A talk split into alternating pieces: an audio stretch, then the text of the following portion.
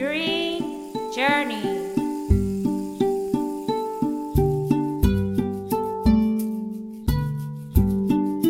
Be the change you want to see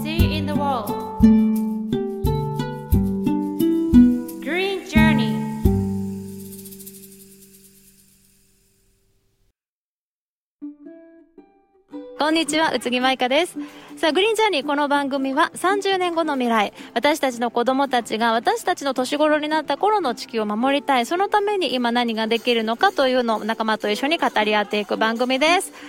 今月はですね、ちょっと私たちロケに来ておりまして、一緒に参加してくれるのはこの人です。あきこです。お願いします。お願いします。今日はね、あの、岡崎にある籠田公園というところにね、私たち来てるんですけはど、少しずつマーケットという、第1回目なんですってね、えーマーケットが。すごい素敵な公園で。おしゃれだよね。おしゃれ。すごいなんかもう今ね、この界隈の地球に優しいお店だったり、活動している人たちが、もうなんか一堂に会したっていうようなね、えー感じなんですけれども、まあどんな人たちが活動していて、どんな思いでこのイベントが繰り広げられているのかっていうのを今日は一日、あの取材、私とアッコちゃんでね、していきたいと思います。アッコちゃんよろしく。おお願いします。行ってきます。少しずつマーケットついに開催イエーイ！晴れましたね。晴れたね。よかった。最高。ね。えさあ、えーまず自己紹介からいきましょうかね。はい、はい、あの今回あの少しずつマーケットのえっと実行委員のあの代表をしてます榊翔子と。近藤楓です。よろしくお願いします。お願いします。さあ、第1回目のこの少しずつマーケットですけれども、どんなコンセプトで今回開催されてるんですか、はい、えっと、この少しずつプロジェクトというものの一環なんですけどもこのチラシ見ていただいたら分かるんですけどできることから少しずつ持続可能な暮らし方というテーマで、まあ、日々の暮らしからあの SDGs の実践などを目指していくプロジェクトなんですけども、まあ、このマーケットという場は単に物を売るというだけではなくてこう物とことが価値を持って行き渡ったりとか、まあ、作品の発表の場だったりそういう意味も込められています、で今日はこんな38店舗もうね。同じ思いを持った方々が集まってきてくれて、でこの方々は6つのキーワードにをもとに共感した方が入ってきてくださってますと持続可能な社会を作る地球環境を大切にする地域の魅力を伝える長く使えると作り手の思いが伝わるそして地産地消ですね、この6つのキーワードをもとに皆さん出展されています、はい。具なんであの体的にどんなお店があるのかちょっと。うんうんあの今回はそういうことで少しずつマーケットの方でこういうコンセプト大事にしたい気持ちがあってでこういう6つのキーワードがありますと。でそれにあの共感してで私はこういうことやってるよっていう表現者たちが集まったようなマーケットになってます。であの実際この表現者の人たちが38組も集まっていて一応ジャンル的に食べる関係の人あとは作る関係の人あとは続けていくっていうあのカテゴリーあとは与え合うあそうなんか普通のマーケットだと割とこうお店の人があの中心になると思うんですけどこのね少しずつマーケットの特徴は普段お店とかしてない個人の人だったりとかグループとかあのもちろんお店の人もあとは企業さんもあのこの気持ちに共感した人たちがもう集まってるっていう感じで今回初めて出店しましたっていう人もいっぱいいてなので、まあ、こういうようなあのバラエティに富んだ体験サステナブルな体験をこのマーケットでいっぱい皆さんが感じてもらう場になってます。でこの少しずつマーケットっていうのはあの今回が初回なんですけれどもあの春秋でこれからも続けていこうと思うんでまさになんか少しずつみんなでここの表現者たちみんなそして入入ってくる人も来る人もみんながもう表現者だから自分たちでその持続可能な社会に向けてやれることを表現していこうっていうマーケット、うん、です。なんか食器とかもすごいこだわってるんですよね。うん、ね今回ね。旅する食器と。そうそうそう、ね今回そうあのゼロ・ウェイストっていうキーワードをすごい私たち大事にしていてあの通常ねこういうマーケットだとすごくたくさんあのね、美味しいものをいただいたんだけどもうゴミがたくさんっていう風になっちゃうと思うんですけど、まあ、飲食を中心に今回飲食店の人たちも普段はプラプラで出してるものをプラじゃなくてもうこれを機会に、あの紙とか違う形に変えていこうってことで、あのすごい頑張って、あのここまで準備してきてくれました。で、えーと、そういうことで、あのまずはみんなが、あのマイ食器を持ってくるっていうのを基本に皆さんにお願いしてます。あとマイバッグはまあもちろん持ってきてもらう。あとは実は量り売り用のあのマーケットもあのあるのでその量り売りの容器とかもあの容器は用意してないんで自分で持ってきてねっていうふうにアナウンスしてます。あとはあのマイ食器を、まあ、アナウンスはしてるんですけど持ってこれない人もあの急にねここにたまたま居合わせた人もいるのでそういう方には旅する食器っていう名前つけてるんですけど、あのー、スノーピークビジネスソリューションズさんってあの会社が、あのー普段スノーピークのあのプロダクツで、あの食器セットにしてくれてレンタル食器をしてくれてます。でなぜ旅するかっていうのはあの食べた時に、あの食べたことを通じてあこの野菜ってどこから来るんだろうとか生産者さんはどんな人かな作る人はどんな人なんだろうってことを考えながらあの食べてもらう。あとはあのずっと食べた後にただそのレンタルを返すとかマイ食器で持って帰るじゃなくて実は洗う体験っていうのをしてもらうっていうのがすごく大きな特徴になってます。で洗う体験はそこで生活クラブ生協さんがあのフォローしてくれるんですけど洗う時もね普段はあの何で洗ってますかねみんな。ねあの普通売ってるあのものって合成洗剤って言われてるものが多いんですけど、まあ、そういう石油系の洗剤だったりとかあとはあのスポンジのねプラスチックのスポンジで使ってると思うんですけど、まあ、今回はこういうコンセプトであの石鹸っていう、まあ、自然素材のもので作った石鹸とあとはあの洗うものもヘチマたわしとかカンナくずを使った愛知産の金くずを使ったヒノキたわしで洗ってもらう体験をしてもらうっていう風にしていますあとは育てる食器っていうのは何かっていうとあのお弁当で出店してる人がいるんですけどその人はあのお弁当箱があの紙製容器で出るんですけれども、まあ、それも紙だからね捨てていいよっていうわけじゃないので紙であってもあの使い捨てはしないっていうことであの今回そちらの裏のところに種とミツバチと太陽さんっていうあの種まきあの種のシェアリングをやっているブースがあって100種類ぐらいの種を揃えてますなのでその種をみんなで食べた後の容器をきれいに食べてそこに土を入れて種まきをしてで家で育てようっていう育てる食器っていうのをやっています。よく考えましたね。すごい。ね初めての体験ばっかりだと思うので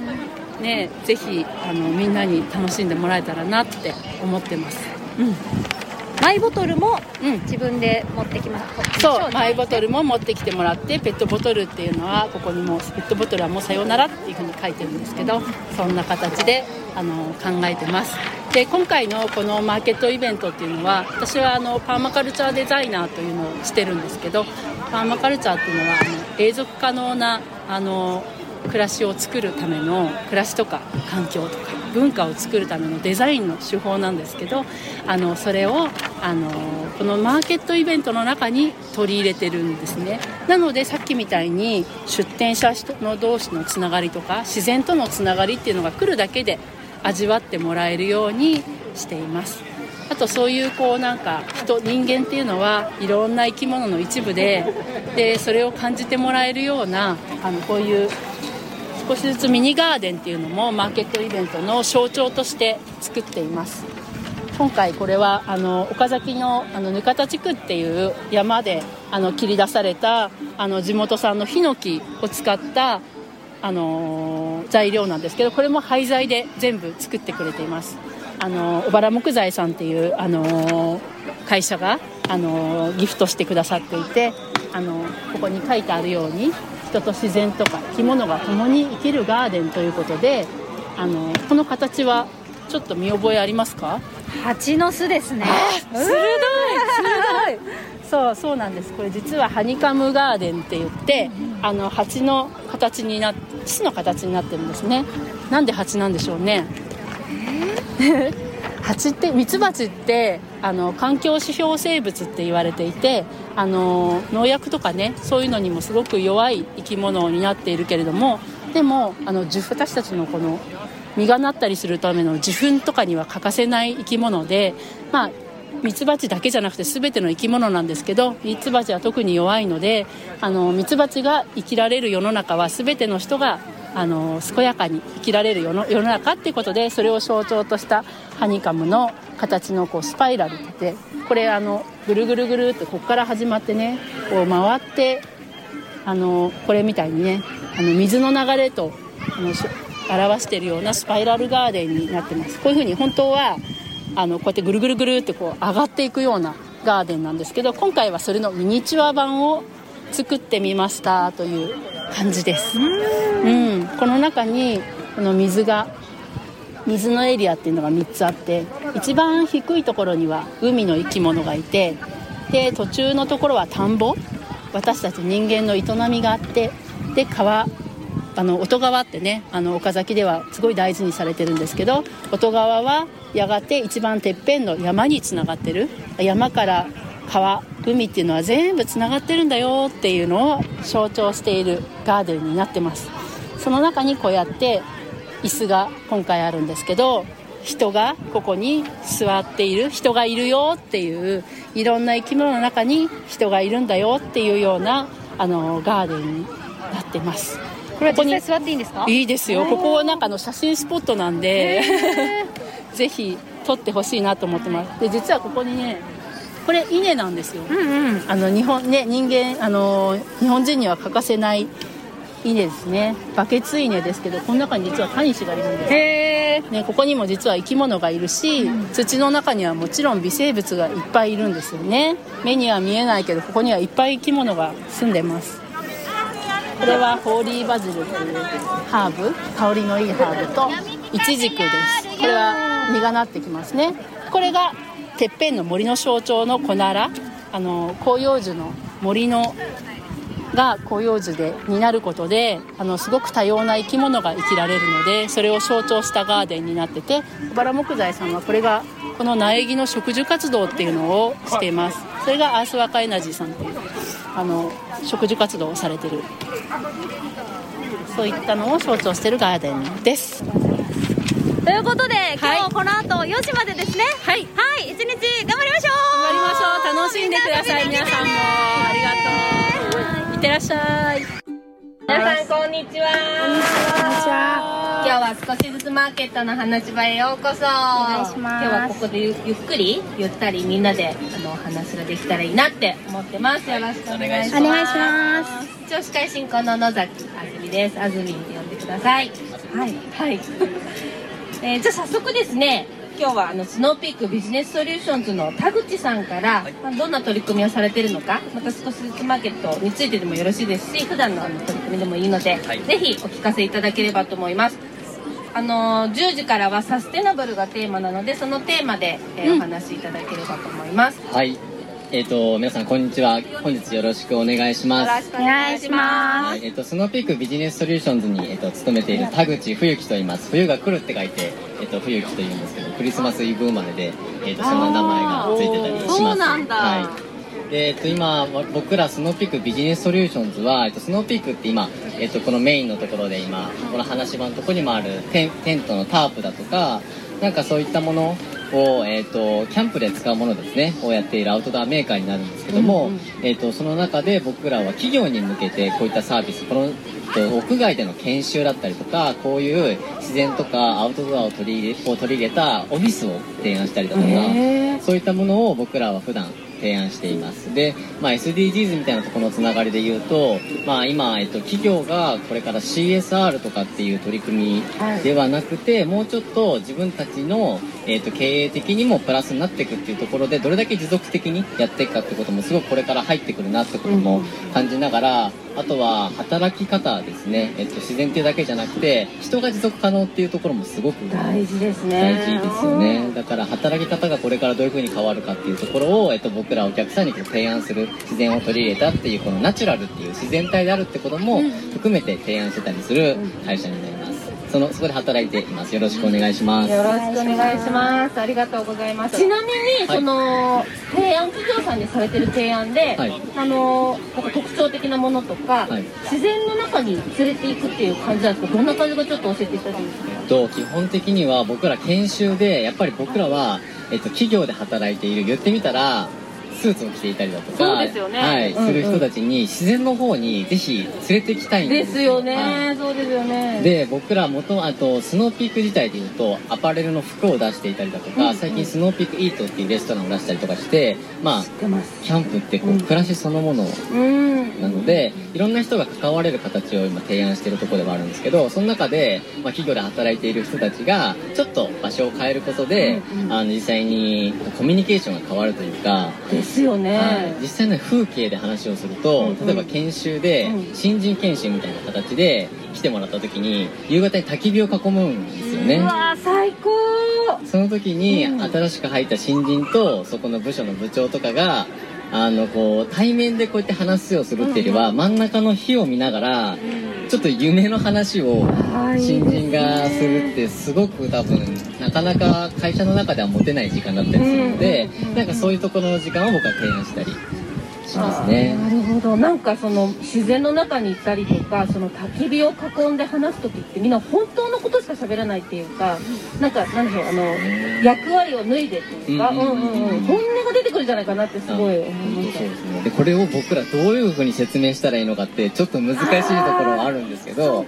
焚き火を囲んだことない人たちに焚き火の魅力を伝えるってすごく多分やったことある人たちは感覚的に分かってるん。だけうん。うんうん。どだからそこすごく、えー、とハードルではあるんだけれどもやってみたら分かるなんかこう出てくるというかね衣が脱げるような感じがやっぱりあると思いますね。ううん。ん楽しみですね、あとガーデンのこととかもしようかあよかったらそのガーデンの、えっと、あの僕らその本社のところに、えっと、コワーキングスペースの、えっと、キャンピングオフィスお外って言われるところを展開してるんですけどもでそこにガーデンを、えっと、構えていてですねそこが、えっと、榊さん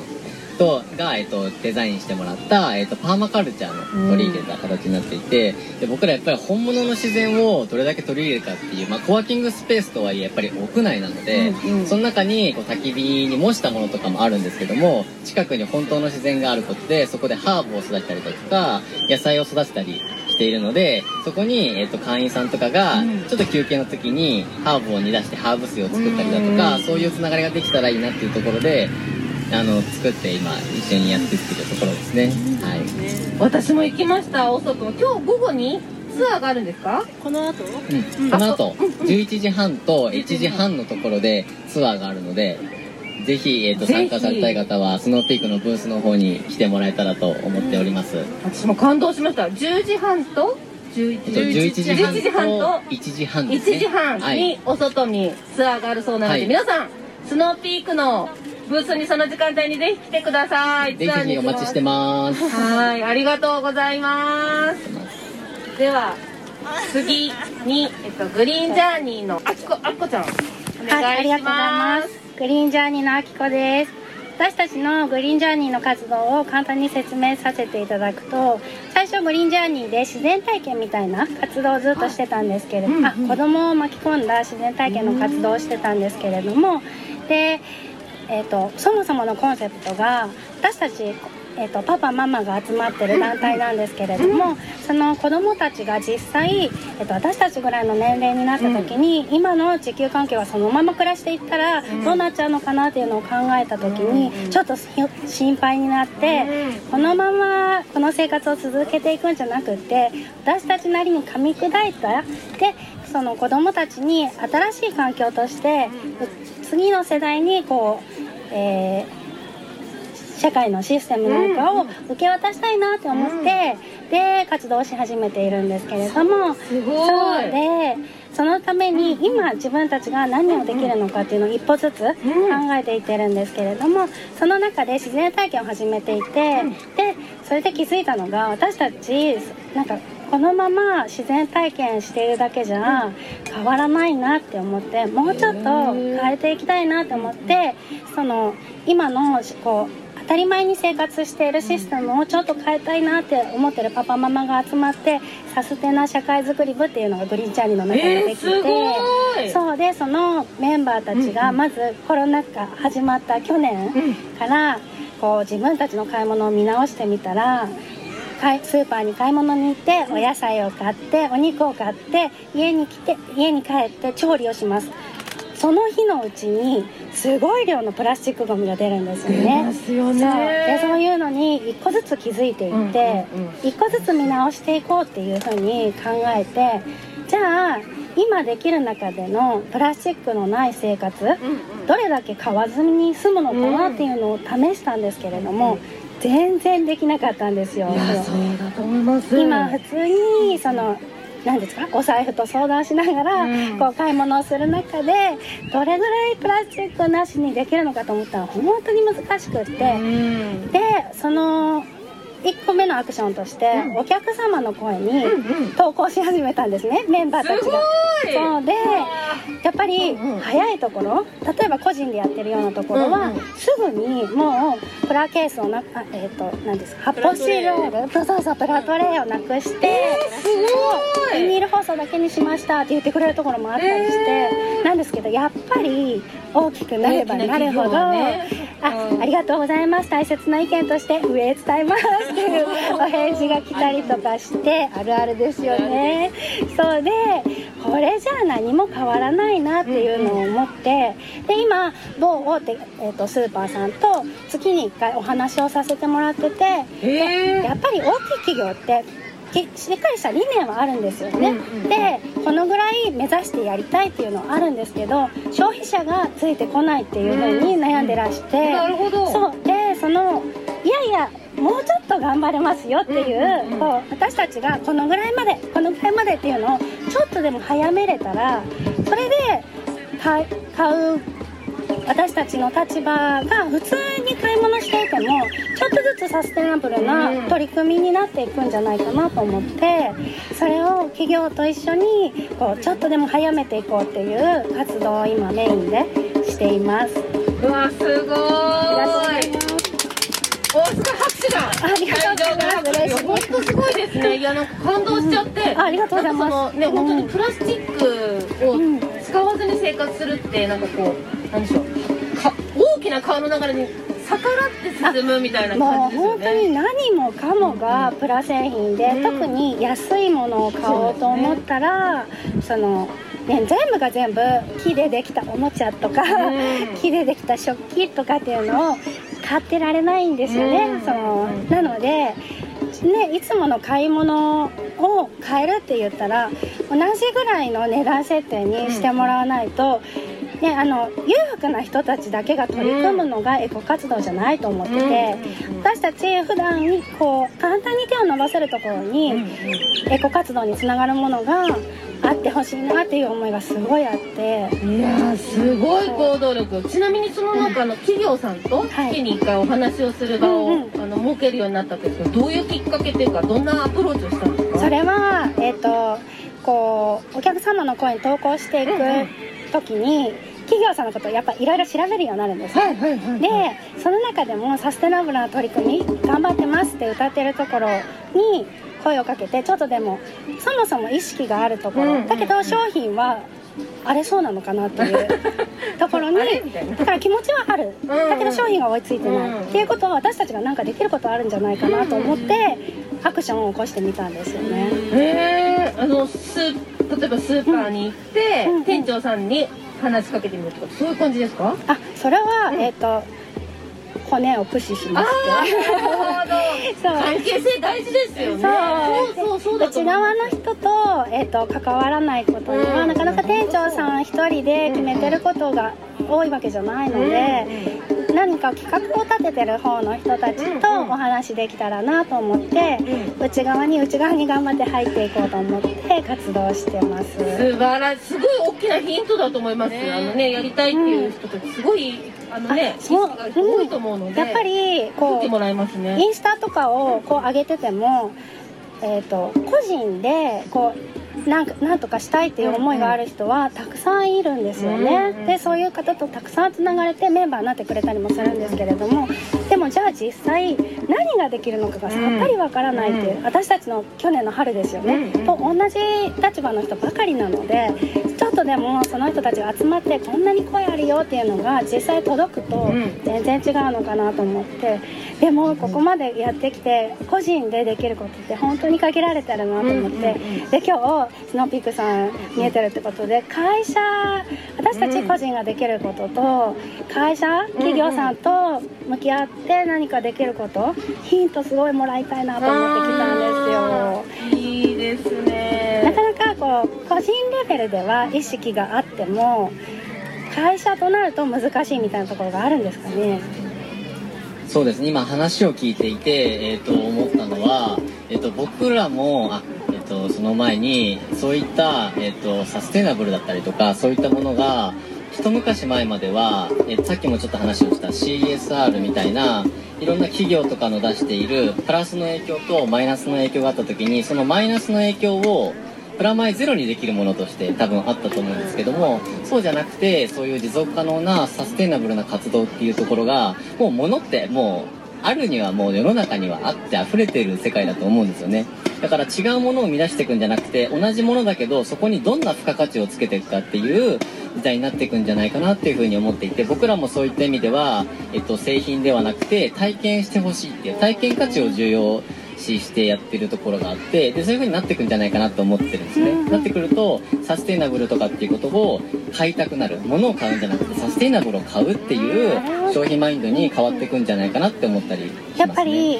意識改革みたいのうんが一番大事というか。そうですね、うん。であともう一つはその意識改意識改革がされていく時に経営者層の人たちの意識改革も多分同時にされていくところはあるのかなというふうに思っていて、えっとまあ、僕らもそのオフィスの中に焚き火台を置くとかっていう言ってみたらちょっとわけのわからない提案をしているんですよね。けどもそれをあこれをやったらコミュニケーションが変わって会社の中での生産性だったりとか今もう福利厚生みたいなことではないそもそもの働くことの豊かさってことを経営者が大事にし始めてる動きはあるのでやっぱりそこの経営者の人たち要はビジョンを見ている人たちをどれだけ掴むかっていうところが僕らは今いろいろいろえーと話とかをする中で大事にしてるポイントかなっていうふうに思いますね。はい。なるほど。ありがとうございます。なんかそうやってこうお互いが一歩ずつ一歩ずつ、えー、と意識を変えていってその先にやっとこうなんていうかこういい感じのシステムなんかこう漠然とした感じになっちゃうけどこう私たちが気持ちいい消費ができたりとか気持ちいいその商品が並んでたりとか開発が進んでたりとかっていう風になっていくのかな。うん、そうですね。うんそういう意味でもこうエコとかっていうところがちょっとあのだんだんとこう高級というかなんかちょっと変わってきてるいろんな多様なものも出てきてると思うのでそういう意味でもあのなんて言ったらいいかな経営者層とかいろんなその、えっと、所得層のボトムもあるかもしれないし男性女性とか年齢層もいろんなのあると思うけどもそこにこうつながっていくところがあるとなんかこう変わっていくかなっていう気しますよね。なんかいろんな方とお話しされてて一番あこの人難しいなみたいなタイプはどんな感じなんですか？難しいなというタイプですね。えっ、とそうですね。難しいタイプで言うとえっ、とこれからの時代の中で俯瞰してものを見れない見ていない人たちだとちょっとキャッチボールをする時のチャンネルが違うのはやっぱり感じていてで要は、まあ、世界の自分たちの影響がどう及んでるかってことを見れていなくて、まあ、一種数値的に自分たちの、まあ、抱えているコミュニティだったりとか職場だったりとかっていうところしか考えていないとやはり数値的に見たりとか、うん、でも多分今企業自体も企業の寿命っていうものがどんどん短くなってる時代の中でそういう関係性だとかコミュニティの中で企業もあの生きていく時代になってきてると思うのでそれだと、まあ、そもそも多分うまくいかないんじゃないかなっていう見方も僕らはしてます。けどそういう人たちとちょっとキャッチボールするのが難しいっていうのは感じたりしますね。なんかこう解きほぐすコツみたいのないですか？えっとそういう意味で言うと僕らは断然キャンプに行ってもらうことをします。僕らは体験してもらう実際にやってもらった時に間違いなくあなんかいいなーって言ってもらえるものを僕らは提供できるのでそれをこうやっぱり一回来てもらう一回来てもらったら絶対変わりますよっていうところとかで案内したりしてますね。ああすごい素敵。なんか私もこういろんなね方とおしゃべりしてて伝わらないなーっていうのがあってやっぱそもそも価値観として持ってなかったものなのかもしれないですね。そうしたら。でもそうやって体験することで何か変わるものがあるかもしれないですねそれ自体で。そうですね。なんかあとちょっとしあの会社としてではない話にもなってくるんですけども、えー、と僕はえっ、と前職というか転職して一応入ってきた場合に前職がなくて、えっと、世界を旅していてバックパッカーをやっていたんですけれども、えっと、その時にもともと学生の頃僕山梨の方にいてそこで、えっと、山岳ガイドをしたりだとか森の幼稚園の保育の自然の中での活動とかをやったりしたんですけどでそこからどんどん人と自然との関わりとか関係性ってどうなのかなってことをずっと気になって、えーと、関心があったんですけどでそこで何に行き着いたかっていうと先住民に関心が行き着いてですね。であの大学を卒業してから2年間オーストラリアのアボリジニと,、えーと、ネイティブアメリカンのところに行って、えーと、一緒に暮らしてで経験をしてきたんですよね。で、まあ、いろんなものが見えてきた中でなんとなくこう自分が大切にしたい僕は自然だとか教育とかってことを大事にしたいって今までも思ってきたところもあるし今も大事だなって思ってるんですけども僕の大事にしたいことと,、えーと、ちょっとざっくりでまとめてしまいますけど企業で働いてる人たちはおそらく違うものを大切にしてるっていうことを漠然と思ったんですね。その時に、えーと、と僕はもっとその人たちと関わってその人たちを理解できた時にきっと僕が大切に思ってることが伝わるなって思ったから僕は企業で働こうってことを決めて日本に帰ってきた感じでした。だからそこは、えっと、企業の人たちとかいろんな人たちに何を届けるかっていうところは、えっと、まだ、えっと、正解はないのかもしれないけど、えっと、そこはなんか一つ大きな課題というか自分の中でも大きな、えっと、あの取り組みというかでやらせてもらってるところはありますね。めっちゃ共感しました。この企業と個人の架け橋みたいな形がすごいスムーズにいけばもっともっと加速するんじゃないかなってすごい思ってるので同士ですね。もう熱いハグを交わしたいです、ね、マイクを奪ってあいえいえ大丈夫です。ありがとうございます、最後にというかエチアバンパモカルチャーの、うん、えー、今回の少しずつマーケットの,、ね、あの企画者でもある、えー、榊翔子ちゃんからサステナブルテーマでお話しいただければと思います、はい、お願いします。ありがとうございますあのー、今ねあの話に出たあの愛知アーバンパーマカルチャーっていうあのアーバンパーマカルチャーコミュニティのご記入をしています。あと普段あのパーマカルチャーデザイナーっていうあのお仕事をしてるんですけど聞いたことないですよねパーマカルチャー。なんだ？パーマか？みたいな。あのでもパーマとちょっとつながってるんですけどパーマネントっていう永続的なっていう永久的なっていう意味とあとカルチャーあのあの文化だったりアグリカルチャーっていうところをあの組み合わせた造語なんですけれどもあの要はあの永続可能なあの暮らしとか文化とかあと環境を作るためのデザインの手法なんですよね。であの今ね持続可能なサステナブルっていうのはすごく今叫ばれてるんですけどなんででもそもそもその持続可能なっていうこんなに言われてるのかなみたいなところがみんなもちょっと持続可能ってこうちょっととっつきにくくないですか？何が持続可能なのみたいな。であのそこのそもそもっていうのは今のこの社会システム私たちの特別なんかすごい贅沢してるよとかじゃない。普通のこの暮らしがすでに全然持続可能じゃないっていうことを表してるんですよね。なので持続可能じゃないからそれを持続可能にしようっていうことがそもそもの SDGs の始まりなんですけど例えばなんか持続可能じゃないなって思うことって何かありますか？何かありますか？オーディエンスの皆様。うん。あさっきのねゴミの問題とかもそうだと思うんですけど、プラスチックゴミ。ねねプラスチックのゴミとかっていうのも今どんどんねあのさっき話が出たように今のこのペースで使い続けてると実はなんか2050年にはあの海の魚の数重さと、プラスチックあの海に漂うプラスチックの重さが同じになるって言われてるんですよ。さん30年後ですよ、どんな海になるか想像できますかね。なんか本当持続可能じゃない、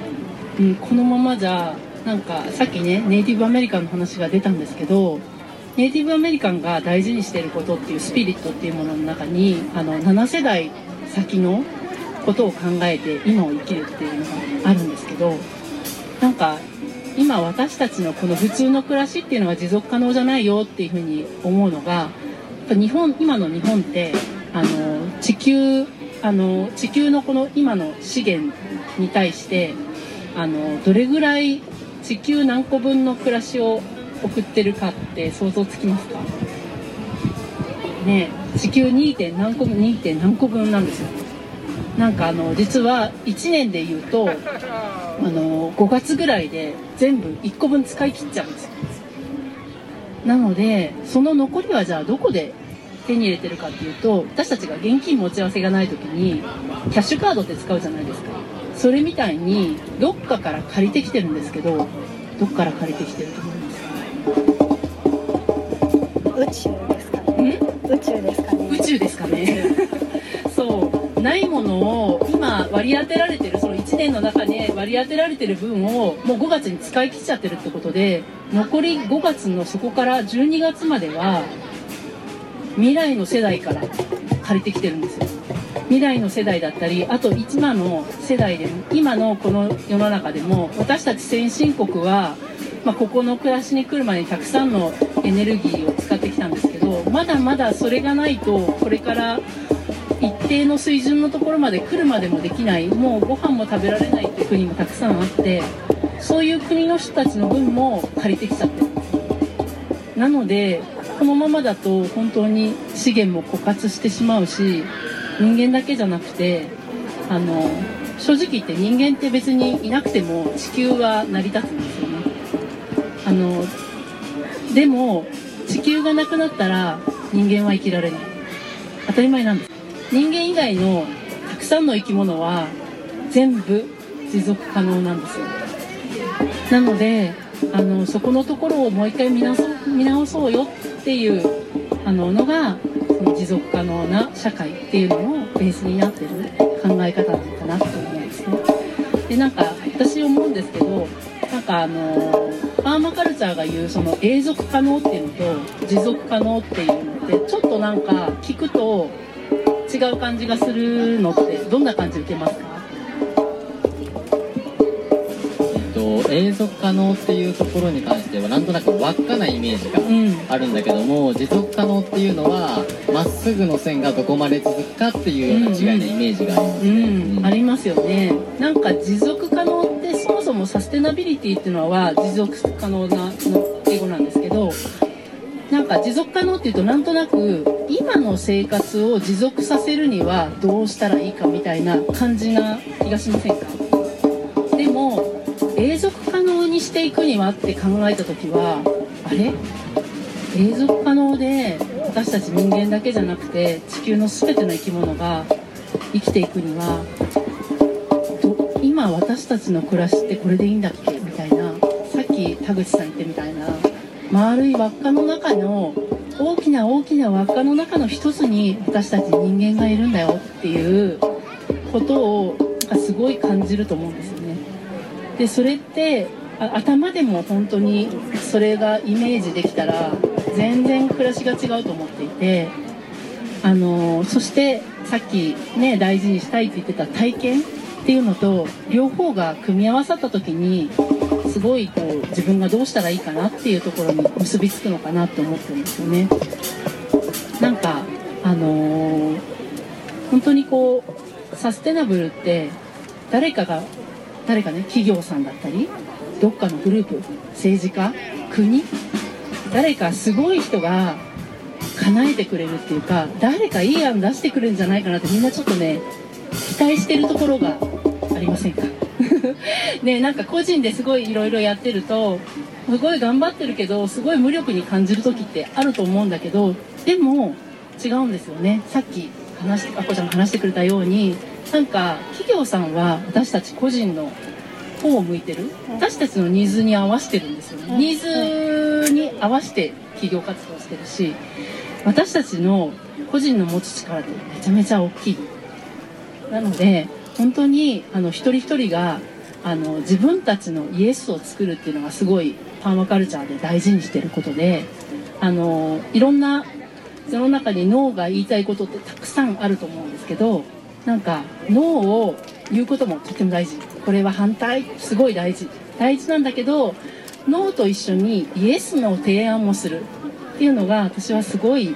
大事だなって思っててなんかそれが本当にパーマカルチャーだったしここの少しずつもイエスの提案っていうのをみんなで作っていこうと思ってこの場を立ち上げたというか。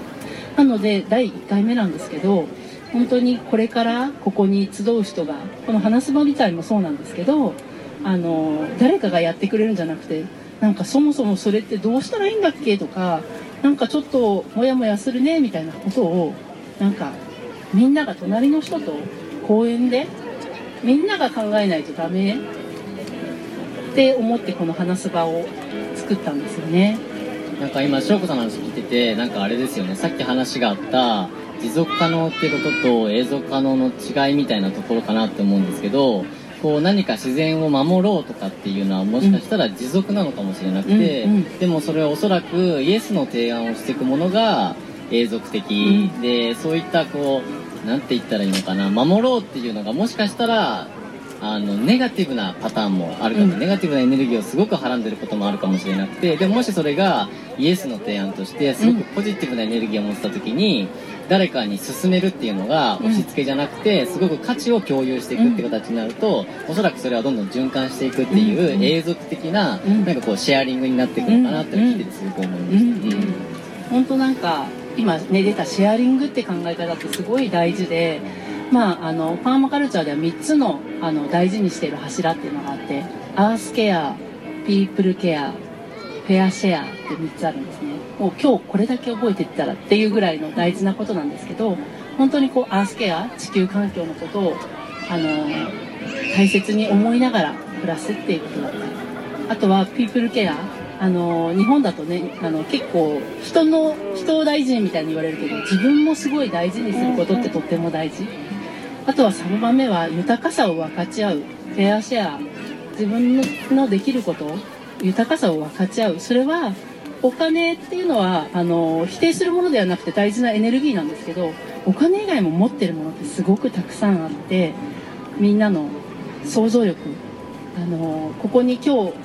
集ってる人みんなあのみんなが表現者でみんながデザイナーでみんなが自分が持ってることでなんか分かち合えばめちゃめちゃたくさんのパワー生まれてくるんで本当にそういうのが永続可能につながるかな。すごい思うんですね。なんかあとあれですよね。その個人の中にも、えー、と例えば、えー、と自分が母親だったりっていう顔もあるかもしれないし、どっかで働いてるっていう顔もあるかもしれないし、そう思うとその個人の取り組みもあるけどもどっかに属してる所属してるっていう顔もどっかにあるんであればまたちょっと違う取り組みもきっとどこかうんうん。大きさはいろいろあれど、うん。うん。あるところ多分ありますよね。うん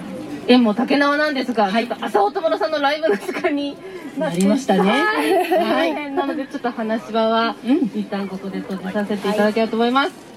ありがとうございました。ありがとうございました。はい。編集担当のくまーまです。前半お聞きいただきましたがいかがでしたでしょうか？当日ね僕は用事があって行けなかったんですけども、えー本当にね行きたかったですね。素晴らしいお話をお聞かせ、えーいただきました。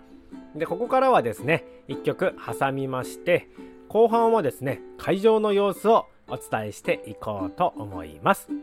お届けする曲は僕がやっている日用品演奏ユニットカジの曲でクリアという曲をお届けします。最近話題になっているプラスチックごみ問題の中からペットボトルという素材をピックアップしましてペットボトルでできた楽器のみを使って曲を構成してみました。どんなペットボトルの使われ方をしているのか想像しながらお聴きください。それではクリア。どうぞ。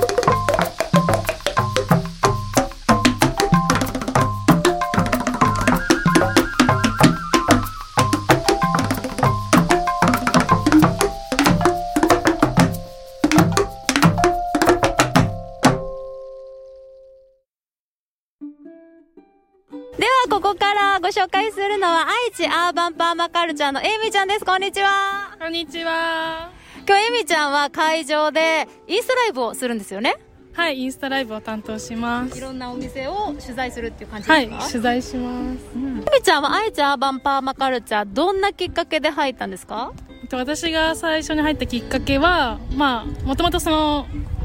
去年ぐらいから環境問題とかにすごい興味を持ち始めて、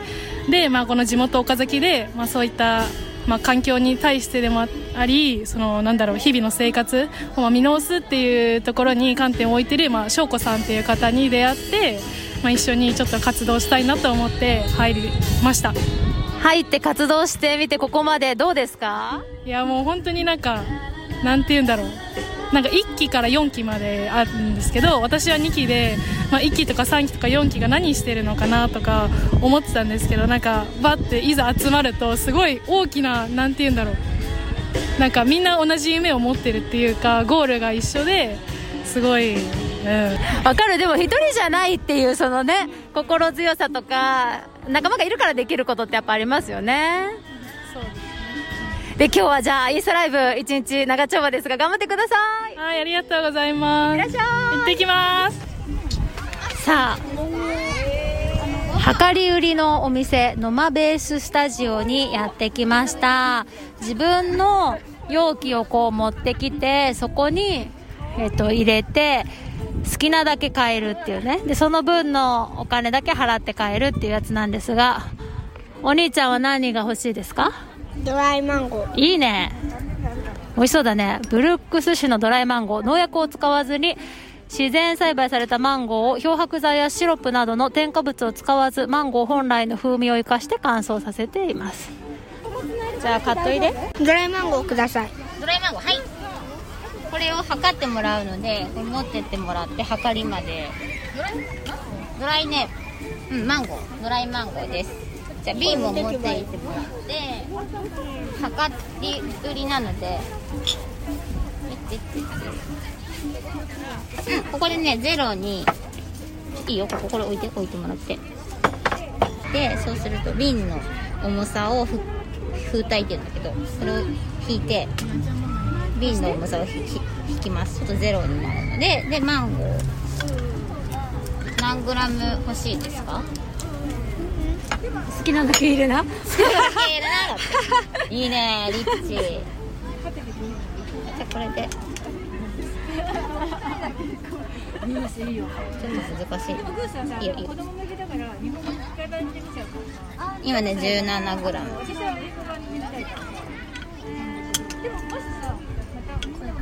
これぐらいで大丈夫？これだと29なんで量り売りのお店やろうって思ったんですか？いやなかったからす。ごい！そうなんだ。なんかな、ね、そういうお店があったらいいなとは思ってて、えそれってやっぱゴミを減らすためにそうそうそうそう。う？ちも自分子供が4人いるので、もうただ生活してるだけでゴミがすごいいっぱい出るのでせめてねこういう量り売りで売れば、パッケージ自体のゴミがなくなるし、その必要な分だけ買えるしっていうのがあってあとオーガニックの食材自分もお店で使いたいと思ったのでだったら仕入れてみんなでシェアした方がいいなっていう感じで始めました、ね、い。え実際でもどうですか？お店始めてみて。いや結構皆さん来てくれうんで面白い。なんかなかなか量り売りのお店ないから面白いねって。ででやると結構やっぱなんか楽しい。なんか楽しいね、そう。うんうんうん。やっぱ今ネットで何でも買えるんでちょっとなんか人と話さなくても買い物はできるんですけどこれだったら絶対話すんですよねみんなあでーこれどうやって使うのとかあこれ何グラムになるのとか。なんかそういうやり取りがやっぱりでどういうお料理に使うのとか、そういうやつがやっぱ楽しい。結局そういうのが昔ながらの買い方ですごい楽しいなって思いますね、お店は場所は美浜です。あ美浜なんだ。へえ知多半島。すごいおしゃれですよね。写真見ました。またお店も買いに行きます。はい、ぜひぜひ、ちょっとね、知多半島のものもちょっと増やしたいなっていうのもあって、ちょっとずつちょっとずつ、あのお味噌とか醤油とか日本のものも増やしていきたいなね海外とか多いじゃないですかそうですね。量り売りって。はい。なんか勉強とかもされたんですか？いやあのなんか量り売りのなんか開業講座みたいなちょっと受けてあそうなんだ。まあ、でもあのそれだけですね、へー。ただ本当にやっちゃえって感じ。でね。やっちゃいました。最先端ですよね。そうなんだ。ありがとうございまはいありがとうございます。さあお昼時間お昼ご飯の時間になりました。今回は旅する食器と育てる食器。ということでえっ、ー、とですね2つあるのよね。旅する食器がえっと、スノーピークのアウトドア食器をにご飯を入れてもらって自分で洗って返すというものであこちゃんが借りてきました。はい、えっ、とスノーピークの食器が6個セットになってて でコップが2つついてでえっ、とキッチンカーでご飯をそこに入れてもらってなんとキッチンカーのご飯が100円引きになってえー、そうなんだ、すごいお得感がある、えっとお買い物になりました。何買ったのこれ？これは、えっと 抗生物質を使ってないお肉を煮込んだカレーです。美味しそ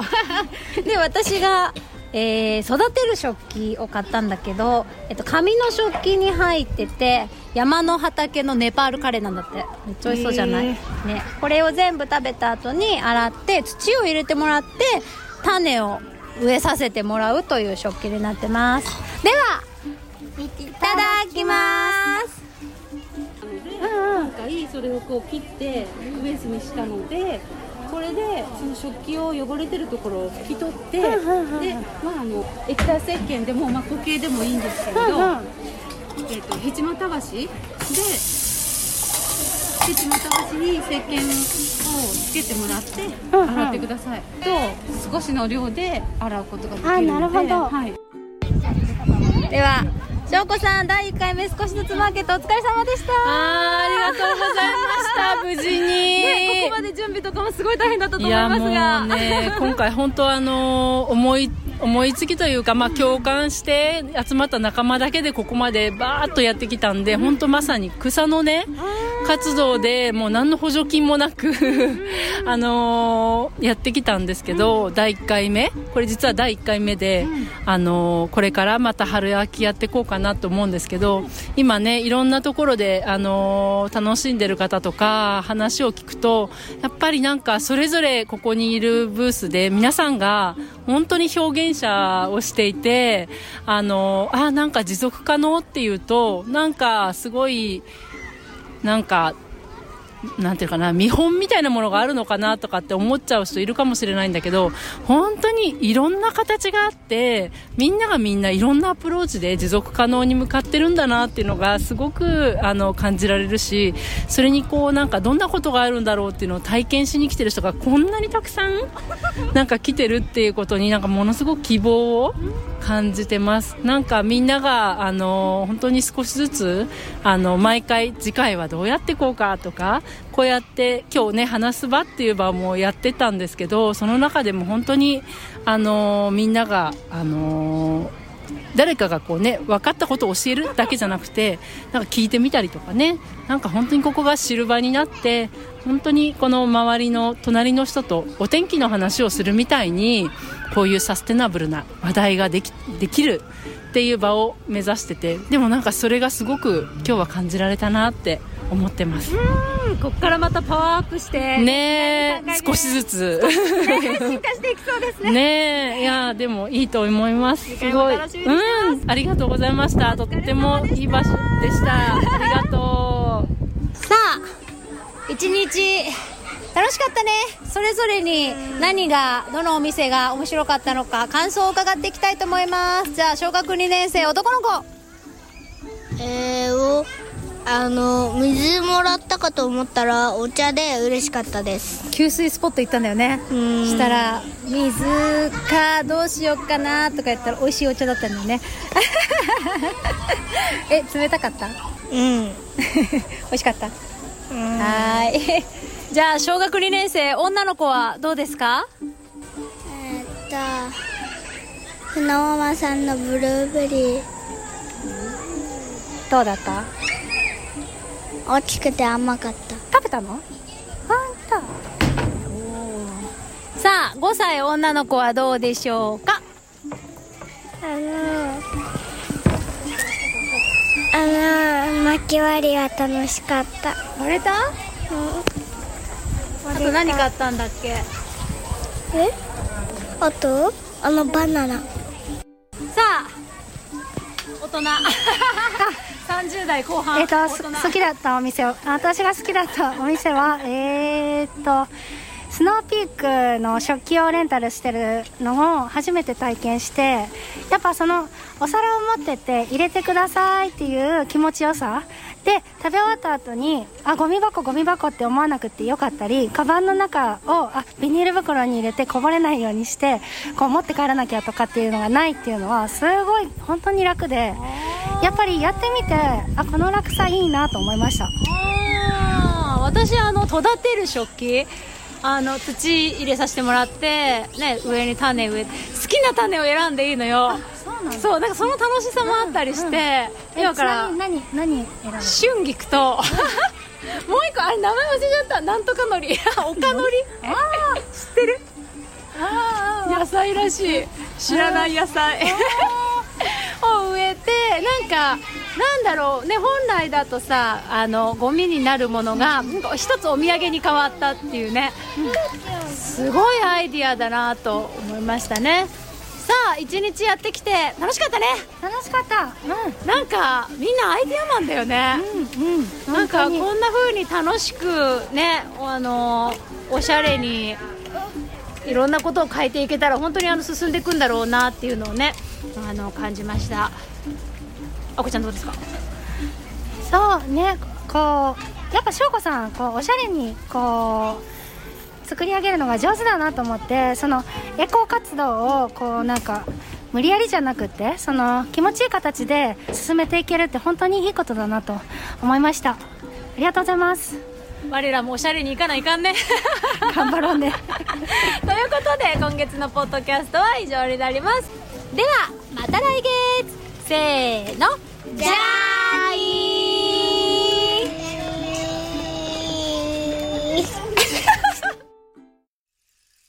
Green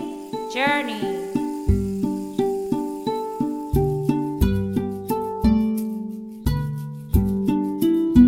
change you want to see in the world